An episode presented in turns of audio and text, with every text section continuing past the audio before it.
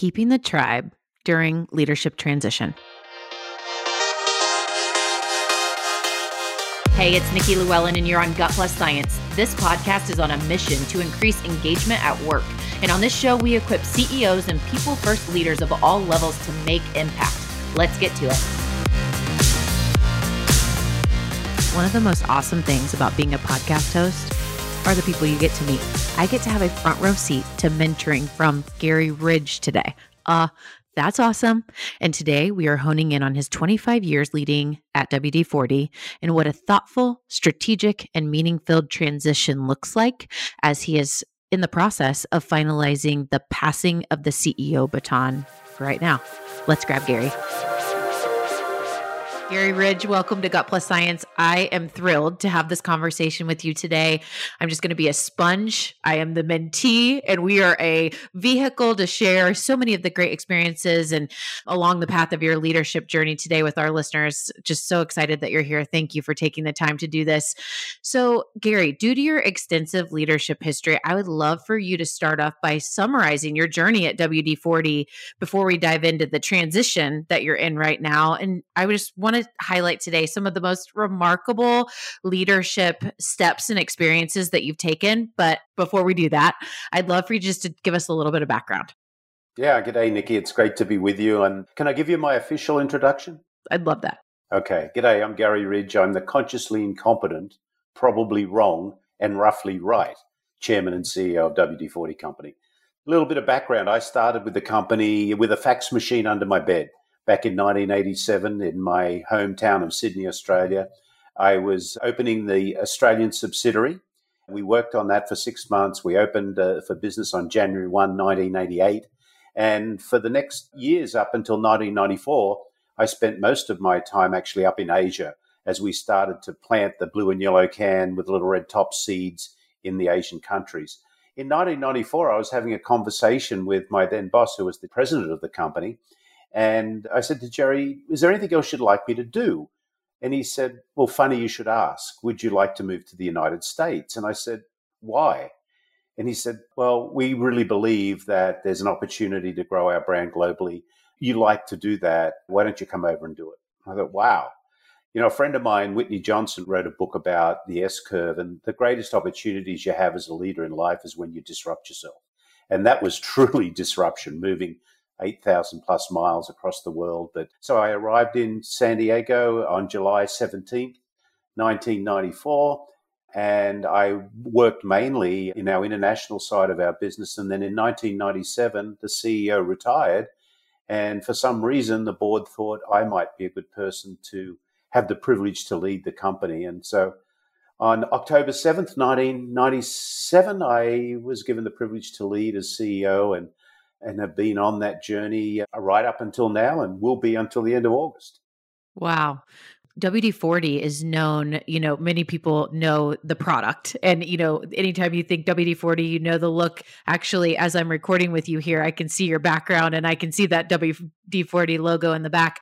But it's also very known for the culture. So many articles that have been written and speaking engagements that you've done. So I know it is loud out in the community. The W D forty culture is unique. It really stands out. And I'd love to dive into what I've seen and what some of the other listeners had opted in to say, can you dig on this? The tribe. So the W D forty tribe. Tell us about how this name came to be and what is at the core of W D forty's tribe? Well, the core of it is belonging. One of the, the biggest desires and needs we have as human beings is to belong. Anybody who is on this call today has probably left a party, an event, and or a company, or even a relationship because they didn't feel like they belong. But if I go back to the start of this journey, I'll admit that the day that I was given the opportunity to lead the company, I was scared. I didn't know how I was going to create a culture or what a culture really looked like. And I was reading some of the work of the Dalai Lama. I was thirty-five thousand feet over the Pacific Ocean in this aluminium tube, probably the only light on in. And I read this statement, our purpose in life is to make people happy. If we can't make them happy, at least don't hurt them. And at the same time, I read something from Aristotle that said, pleasure in the job puts perfection in the work. And what hit me was there were so many leaders I was observing out there that, number one, were not putting pleasure in the job. And number two, they weren't sending people home happy. So I went back to school. I went to the University of San Diego. I did a master's degree in leadership. That's where I met my mentor and dear friend, Doctor Ken Blanchard, the One Minute Manager. He was my professor. And in that course around studying the power of servant leadership, what became clear to me was the tribal culture was really important. How do you have a group of people that come together every day to protect and feed each other? And tribes are the the whole creation of, of human being. We're all, we all started in tribes somewhere, somehow. Absolutely.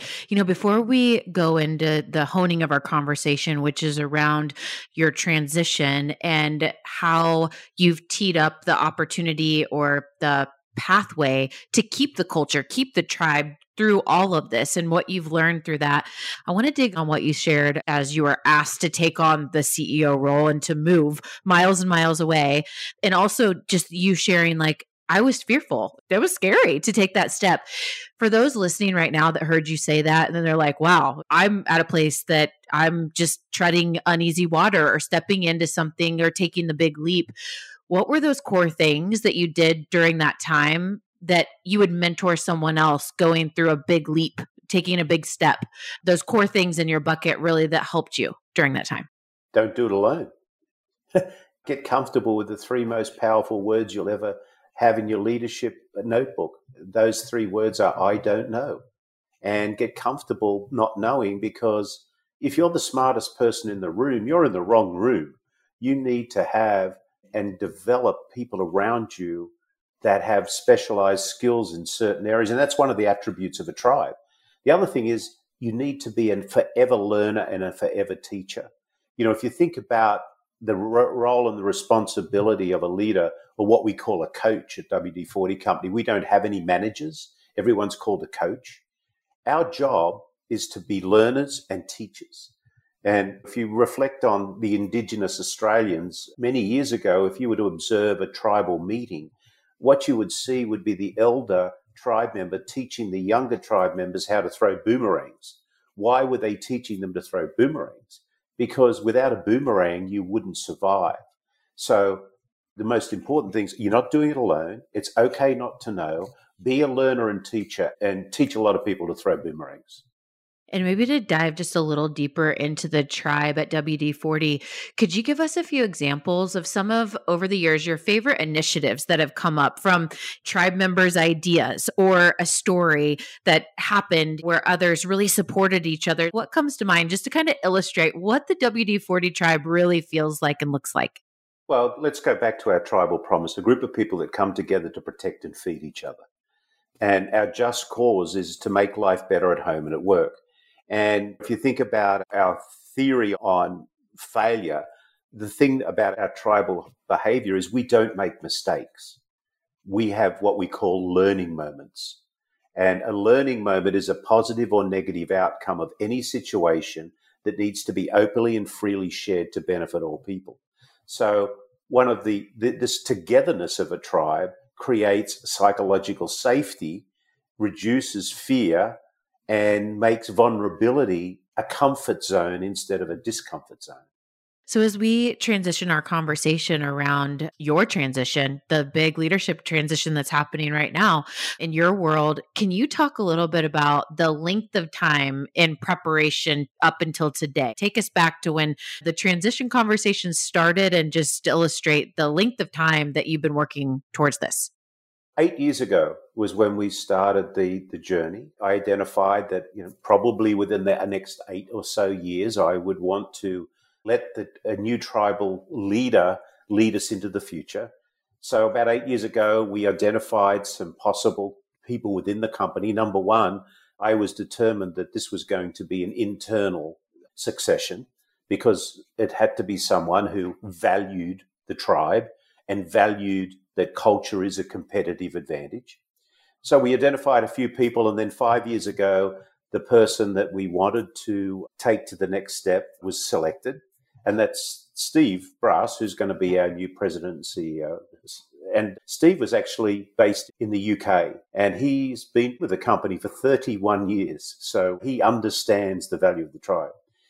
But he'd worked most of his period of time in the U K and Europe. So the number one thing was, let's see if Steve can assimilate to another culture. So five years ago, we gave him the opportunity to disrupt himself a bit like I did. And we moved Steve and his family from the U K to San Diego. Now, interestingly enough, Steve and I have something very similar in common. He actually opened our German subsidiary with a fax machine under his bed about uh, twenty-six years ago. So we both have done that. So Steve moved over here. He was the president of our Americas division for three years. I wanted to make sure he, he felt comfortable, but more importantly, that his family felt okay here. I know what it's like to transfer a family from one culture to another. And that all worked out. And then two years ago, just before COVID roller coaster came to us, we made Steve our president and C O O. So now we're working hand in glove, like two birds in a lamb's tail. And then just uh, in March, we announced that Steve would now succeed me at the end of August this year when I complete my twenty-five year leadership apprenticeship. And I'd love for you to share with us the key learnings or, I don't know, best practices that you've come to find in preparing for communicating this transition to your people or, or your tribe. Well, I, I think number one is, as a public company, you know, you can't go out and say this person has been selected because that decision hadn't been made. But I think along the way, if you're getting signals from the tribe or the people as you someone is actually being, if you like, maneuvered into a role that are positive, then again, those are the sort of signals you want to get. And certainly we were getting those signals with Steve. The other thing is the leader will only succeed if the leadership team accepts the leader. So that was important. So we'd already established the fact that was going to happen because he's not an unknown character. It's not like, who is this person? Steve was very involved with our Global Strategic Council. He's worked in a number of countries, you know, and not only that, he had the support of our European team already because he was kind of their, he was their leader for a number of years. So if I brought someone in that didn't have the support of both or all three geographic regions, if you will, that would have been more difficult. Gary, most transitions don't start eight years out. I think that is a very rare standout thing, right? And so then there's not this time built in for unexpected experiences or hurdles that may come up. And so you did plan a very long road to be able to do this as best as you could. Share with us what unexpected experiences have happened in the past eight years during this transition planning. COVID. I never dreamt that I would spend the probably last two years as the leader leading through a pandemic that absolutely disrupted the world. But it was a great experience and one that I certainly would not wish the hurt of COVID on anybody. And that's not right. However, what we had to learn, Steve and I and the tribe had to learn together during that period, was absolutely remarkable. And when the, the, the COVID switch got switched on in March twenty twenty, and we had to pivot immediately, and day by day, how were we going to lead our business? The definition of uncertainty is a series of future events that may or may not occur. And my gosh, we had an abundance of uncertainty. But it was such a wonderful learning experience to enable us to really look at some of the key strengths of our business around our culture. And I would have hated to go into COVID and have a very poor culture. And I think that's played out in business a lot. There was some research done. Hubert Joly, who wrote a book, The Heart of Business, he turned around Best Buy. He did some research for his book. During COVID, they surveyed nineteen hundred people in countries around the world, and employee engagement had dropped to sixteen percent, which is terrible. And in fact, I just wrote an article that I published on LinkedIn that talks about what I say, the great escape. Are people escaping your company or are they escaping to your company? And those that are escaping from companies are because of culture. So the great learning was we tested our culture. We really tested our culture, and it came through with shining colors. So if anything was disruptive, that was the most disruptive. Yeah. And I'm curious to know what, because of COVID, like what are some of those silver linings, like some of those changes that if COVID wasn't there today, the way you're operating wouldn't be, because it did create that. Give us a couple of those. One thing that I became clear of in the, in times of real and great need, people can pivot around fear. And there was a lot of things that we never did because we were afraid. For example, really maximizing the use of virtual communication. We had all of this wonderful stuff installed in our businesses all around the world, but people were afraid to use it because they didn't want to seem to be vulnerable. The other thing was they were afraid to use it because they thought it would absolutely take away the connection. What we've learned is you can do both. This is a hybrid world now. And a lot of people now are talking about how do you bring people back to work? Well, how do you make work exciting so that when people run out the door in the morning, they give their partner, friend, or whoever a high five and say, I'm really looking forward to going to the office today because I'm going to do exciting stuff. So what it's made us do is think about, what work do we have to do in person and how do we make that exciting? And what work can we do hybridly or from anywhere in the world? We came up with a philosophy, not work from home, but work from where. We don't care where people work. What we realized was we were working from where all the time. I don't know how many hours I've worked for at thirty-five thousand feet in an aluminium tube. So that was really a, an awareness that was really clear to us. During this time, these many years that you've been planning for the transition, mentor others that are planning to go through this and just give your best advice for leaders that are preparing to pass the baton. One I will throw you is what we're learning from you is think about the time frame. Most are like planning in a year, right? Two years, something much shorter term. So you maybe speak into the length of time, but what are the other things that you would give as your best advice in helping a C E O with a successful transition? Well, number one is, do you know the key important aspects of the person that you need to lead into the future? Number two is, you will never replace you. That's not what you're doing. You're providing a platform for a new leader.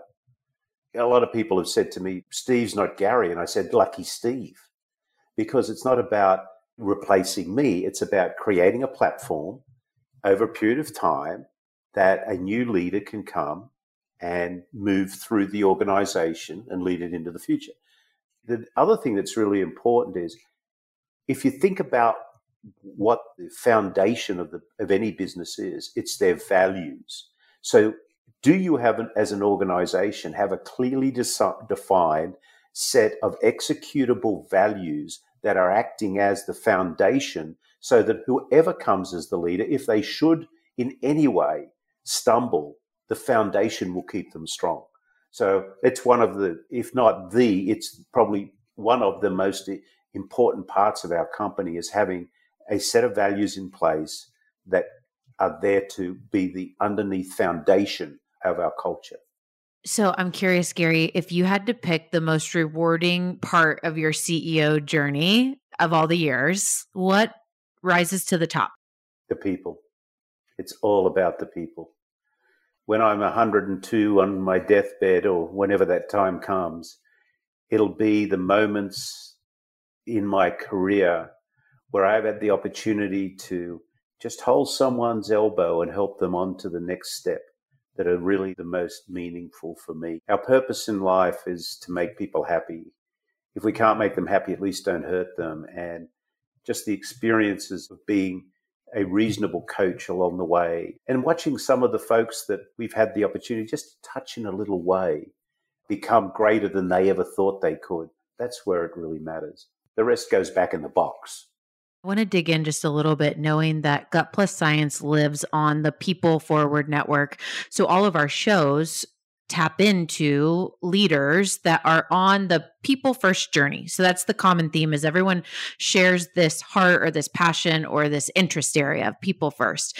And I'm curious to know from you, when you think leading with a people first heart and mindset, how do you define that? And just elaborate a little bit on your perspective of what that means. It means your empathy eats your ego instead of your ego eating your empathy, number one. And don't be Al, the soul-sucking leader. And the soul-sucking leader has attributes that don't lean into people first. For example, the soul-sucking leader thinks they're corporate royalty. They must always be right. They love to micromanage. They hate feedback. They don't think learning is necessary. Where the, the servant leader is about, it's all about the people. You have to love your people. You have to have a heart of gold and a backbone of steel. You have to be a coach. It, learning is something that you talk about every day. But most importantly, as I said, it's making sure that your empathy eats your ego and your ego doesn't eat your empathy. That is so powerful. Thank you for sharing that. And I want you to tell our listeners just a little bit about Al. I know they can go look up Al on online, but just tell a little bit about that, where Al came from and like how you leverage his character in a lot of what you've done. So Al is the soul-sucking C E O of Fear Incorporated. I created Al. He's a little doll that I created. And I got the idea from my friend Chester Elton, who who wrote the book, The Carrot Principle. I was with him one time and he was throwing out carrots into the audience, or little carrot dolls. And I thought, I need to have something to be able to give people after I've talked about Al. So if they know an Al, this doll might just find it onto Al's desk. And it actually has the website on the back. So Al is someone I created that I could talk about, who is this leader with all of these bad habits that create toxic cultures. I have an algorithm for culture. Culture equals, parentheses, values plus behavior, close parentheses, times consistency. And the equal sign means happens when. So to build a great culture, you have to have a clear set of values in the organization, but it's the behavior of the leaders that is really the toxin that goes into what I call the petri dish of culture. When I was going to school in Australia years ago, my science teacher gave me a petri dish and they said, okay, we're going to grow culture in this petri dish, and but we want to grow good culture. What's important? Number one, what you put into it, and number two, how do you take care of it? And what we're going to do by taking care of it in our behavior is we're going to watch that petri dish every day, and as leaders, we're going to love that petri dish enough to be able to nurture it, but we're also going to be brave enough to take out any toxins that are getting in that petri dish, or treat those toxins so they don't send the culture sour. So I think that's really, really important, that we think about the importance of culture. And Al allows me to talk about all these things and not really reference someone that anybody really cares about other than yeah. this crazy looking doll. Yeah. All of the examples, don't be Al. Don't be Al. Don't be out. Hey, Gary, I want to come back really quick to the equation. Can you share that one more time? Because I was going to write it down. I couldn't get it all. And I'm sure our listeners want to hear that one more time. Culture equals, and the equal sign means happens when, parentheses, values plus behavior, close parentheses, times consistency. So good culture happens when you have values and behavior together, and you have consistency around what those ingredients of values are and what are the behaviors that you need to have as a leader to grow great culture. I love the equation. I love the Petri dish example. So Gary, what's next? You know, after your twenty-fifth anniversary, that's when the transition's officially happening. And talk about like what's next for you, how you'll continue to play a role in W D forty's future. Well, I was saying to someone the other day, I'm a very lucky man. I've just done a twenty-five year apprenticeship around building cultures in an organization. So going forward, I'm going to be the culture coach. I want to talk to leaders who believe culture can be a competitive advantage, and I want to help them build a culture of strength. That's what's important to me. As far as W D forty is concerned, they've given me a lovely uh, honorary title called Chairman Emeritus, which means I have no responsibility, no authority, that I can go to any party I like, which I really think is really nice. But W D forty, the tribe will always be in my heart. I want them to be so successful. They say that the real reflection of a someone who was okay at being a leader is to watch what they left thrive. And I want it to thrive into the, and it will thrive into the future. So I'm excited about that. I'm, I'm on the board of a couple of other companies that I really love being involved in. Probably write a new book called The Learning Moment, do some more public speaking, and build a house in Hawaii. That's so great. And I would love to make sure that our listeners know where to stay up with your content online. Where is the best place for them to stay in touch, see your latest writings? I know you mentioned a couple of things that you've recently released. I publish articles on LinkedIn. So you can find me, search Gary Ridge on LinkedIn. And then I have a website, uh, w w w dot the learning moment dot net, the learning moment dot net. I put you know, blogs on there and my favorite reading and uh, that sort of stuff. So, but LinkedIn and the and the website are the two best places. Awesome. And we'll link that into the show notes. So for those of you that want to be able to just click and go straight there, or save that on your mobile device or wherever, we'll have that in the show notes. You can go ahead and look for that. Awesome. Well, Gary, thank you so much for your time. We're going to transition into what we call our lightning round. We'll take just a quick break where we'll hear a sponsor message and then come back. And we want to learn a little bit more about the personal side of you and some of your favorite things. If you're leading with a people-first mindset, which most likely you are because you're listening to Gut Plus Science, join People Forward Network, the largest community of humans on a shared mission to lead meaningful work. You can find us at people forward network dot com or follow People Forward Network on LinkedIn. All right, we're back on Gut Plus Science with Gary Ridge. It's been a wonderful, remarkable conversation today. I've loved every minute of it and I hope there's as many key takeaways for you. Sitting here summary, I'm on my second sheet of paper with all these key takeaways. So we'll have to figure out how I summarize all of this. But Gary, this is the part where we do our lightning round that allows our listeners and myself just to get to know some of your favorite things. So I bet this is going to be hard for you. I'm so curious about your answer. Favorite book of all time or favorite recent read? Favorite book of all time is Everything You Need to Know You Learned in Kindergarten by Robert Fulgram.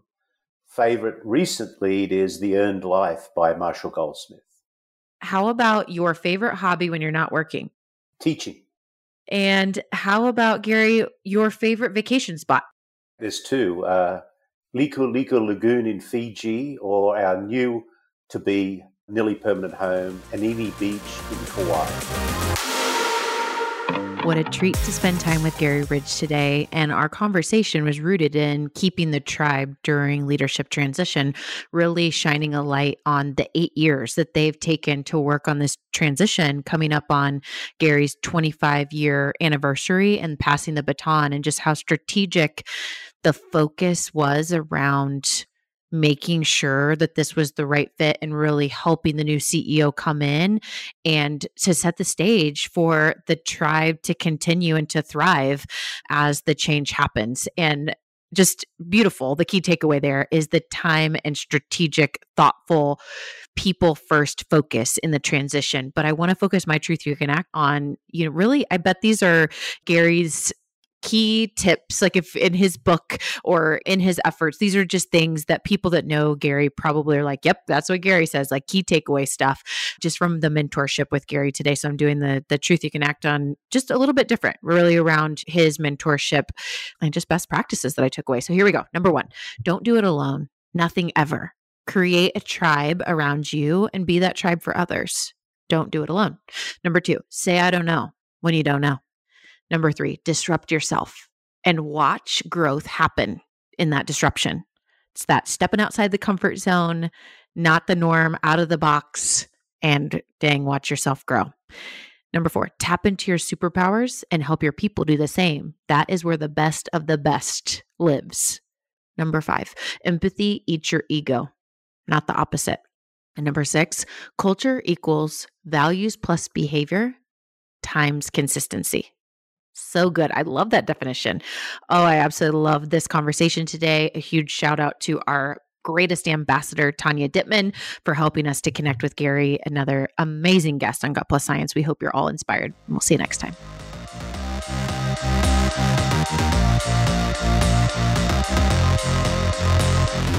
We just left the world a little bit better. Now go do something with it.